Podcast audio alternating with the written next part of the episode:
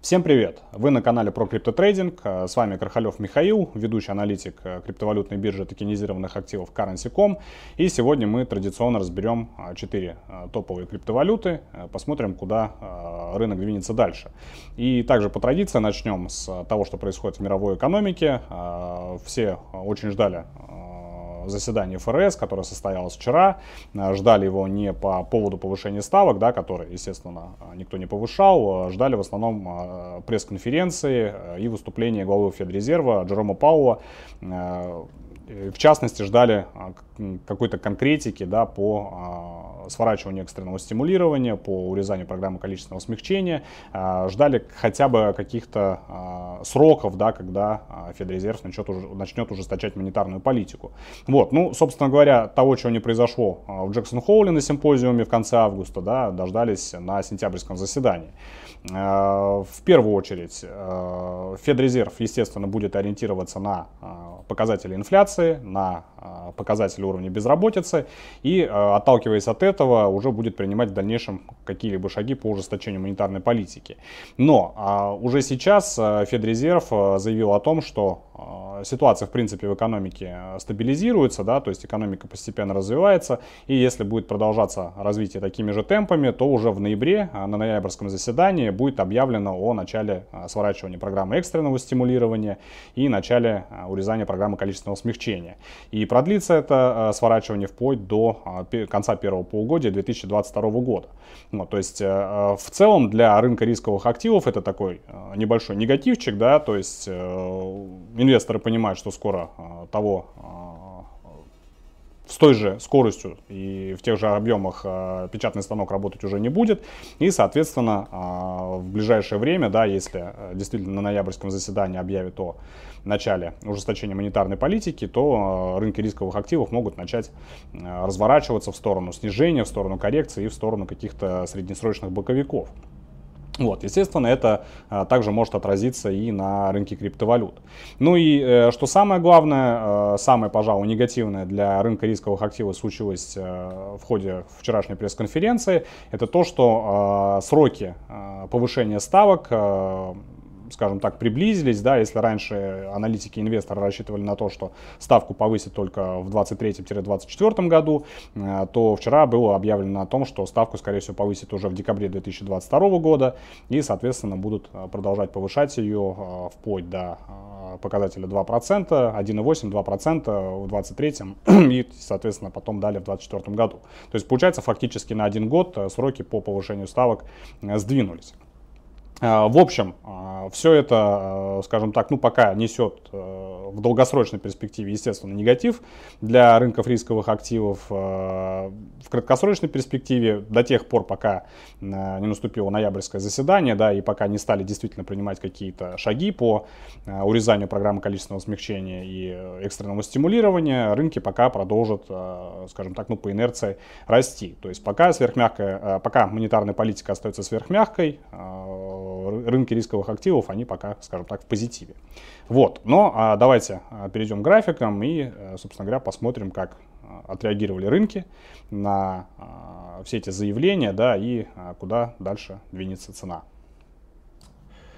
Итак, вчера в целом рынки отреагировали на заявление Джерома Пауэлла достаточно сдержанно. Фондовые рынки, да, если посмотреть на индекс S&P 500 или на индекс NASDAQ, скажем так, побултыхало в разные стороны, да, после чего рост продолжился, да, то есть восстановление после недавнего снижения продолжилось. Основными индикаторами, которые являются риском который демонстрирует риск для э, рисковых активов, да, уж извините за тавтологию, является у нас, естественно, золото как традиционный защитный актив от инфляции, да, и он отреагировал снижением и до сих пор еще пока не восстановился. И, соответственно, пара евро-доллар как некий такой обратный показатель индекса доллара, да, который тоже сейчас вчера снизился и сейчас потихонечку восстанавливается. Вот. Биткоин, соответственно, вчера тоже немножечко, скажем так, полихорадило, да, была попытка прорваться на импульсе выше 44 тысяч. Сразу этого сделать не удалось. Цена ушла в небольшой боковик и сейчас как раз-таки торгуется и отбивается от зоны сопротивления в районе 44 тысяч. Вот. Что в итоге дает нам это заседание, да, то есть что будет с биткоином и с другими криптовалютами. В первую очередь, э, с точки зрения технического анализа, биткоин сейчас э, достиг, э, скажем так, локального дна да, 22-23 сентября, когда пробивал зону поддержки в районе 42 тысяч, уходил даже ниже 40, скажем так, ну, протестировал широкий диапазон боковика, который у нас был на протяжении двух месяцев с момента э, китайского криптокошмаринга, да, э, то есть зона сопротивления того боковика была как раз-таки в районе 40-42 тысяч. Вот, и э, после ложного пробоя, да, после попыток на импульсе уйти ниже, э, достаточно импульсивно, да, и на больших объемах покупатели э, цену выбили обратно выше 42. Вот, и сейчас, как я уже говорил, да, по инерции рынки рисковых активов пока не состоялось э, ноябрьское заседание, э, рынки будут потихонечку восстанавливаться, потихонечку расти, отбивать э, ту коррекцию, которая была последние пару недель. И, соответственно, будут стремиться обновить э, какие-то максимумы текущие, локальные, да, ну и кто-то, соответственно, исторические. Вот, то есть а, в целом а, тот прогноз, который я ожидал до конца года от биткоина, да, ну, рост где-то до 80-85 тысяч, он пока как бы так остается, получается, под сомнением, да, если ФРС действительно начнет ужесточать монетарную политику в ноябре, я боюсь, что просто до этого времени биткоин не успеет дорасти до таких отметок. Но шансы на обновление максимума в принципе, да, или рост э, выше 54-56 тысяч, они э, достаточно высокие. Вот, соответственно, сейчас после э, трех попыток обвалить цену, да, то есть от 7 сентября, от 13 сентября и от 20 сентября, то есть они оказались неудачными и, соответственно, цена сейчас потихонечку начнет восстанавливаться в район диапазона 48-50 тысяч. По факту пробоя данного диапазона цена может пойти на повторный тест диапазона 54-56 тысяч долларов. Эфириум. А, эфириум у нас а, просел достаточно глубоко, а, остановился в районе зоны 2800, уходил даже куда-то в район 2650, но также, как и в случае с биткоином, достаточно импульсивно покупатели отработали данную зону, да, и цена ушла выше 3000. Сейчас ближайшая цель эфириума, это вырасти в район 3400, э, после, возможно, небольшого такого боковичка, да, где-то э, от 3000 до 3150 цена пойдет на восстановление в район 3400. И, соответственно, по факту пробоя уровня 3400 следующий э, уровень сопротивления это 3600, э, в некотором смысле такой промежуточный уровень. И далее цена последует на обновление последнего максимума от начала сентября, это уровень 4000 долларов. Да, ну, естественно, если э, в целом э, крипторынок, да и фондовый рынок э, будут потихонечку сейчас восстанавливаться. Ну и в целом, да, если учитывать то, как цена достаточно импульсно отскакивает от ключевых зон поддержек, да, я думаю, что шансов на восстановление достаточно много.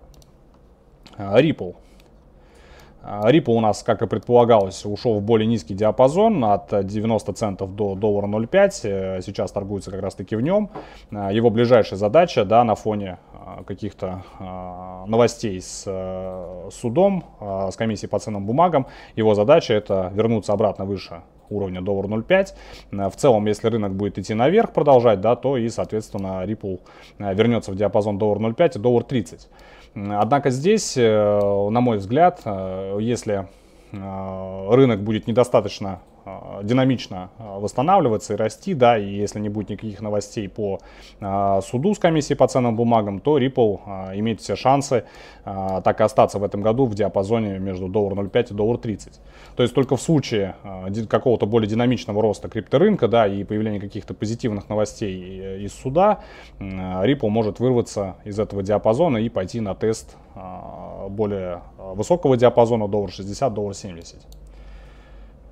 Так, ну и последняя монета это у нас DOT, э, который э, достаточно э, сильно себя проявил в период последнего снижения, да, то есть если биткоин ушел ниже вот этого хвоста, да, от падения 7 сентября, то DOT в этот период даже рос и обновил некий максимум, да, от тоже 7 сентября и достиг уровня 38,5 долларов.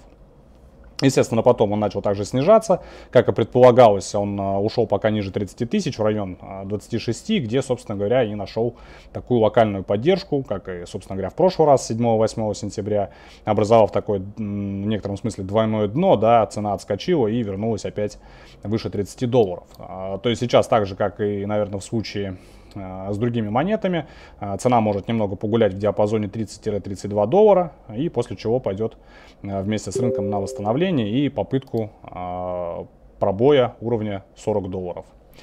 Вот, собственно, на сегодня и все как бы в целом ситуация понятна, да, то есть рынок пока будет восстанавливаться, отыгрывать э, потерянные позиции, да, на фоне а, продолжающейся пока сверхмягкой монетарной политики, и э, все это продлится вплоть до ноябрьского заседания, когда э, действительно станет понятно, будет ли ФРС принимать какие-то э, реальные решения, да, по ужесточению монетарной политики. На этом все, всем спасибо за просмотр, э, до скорых встреч, пока.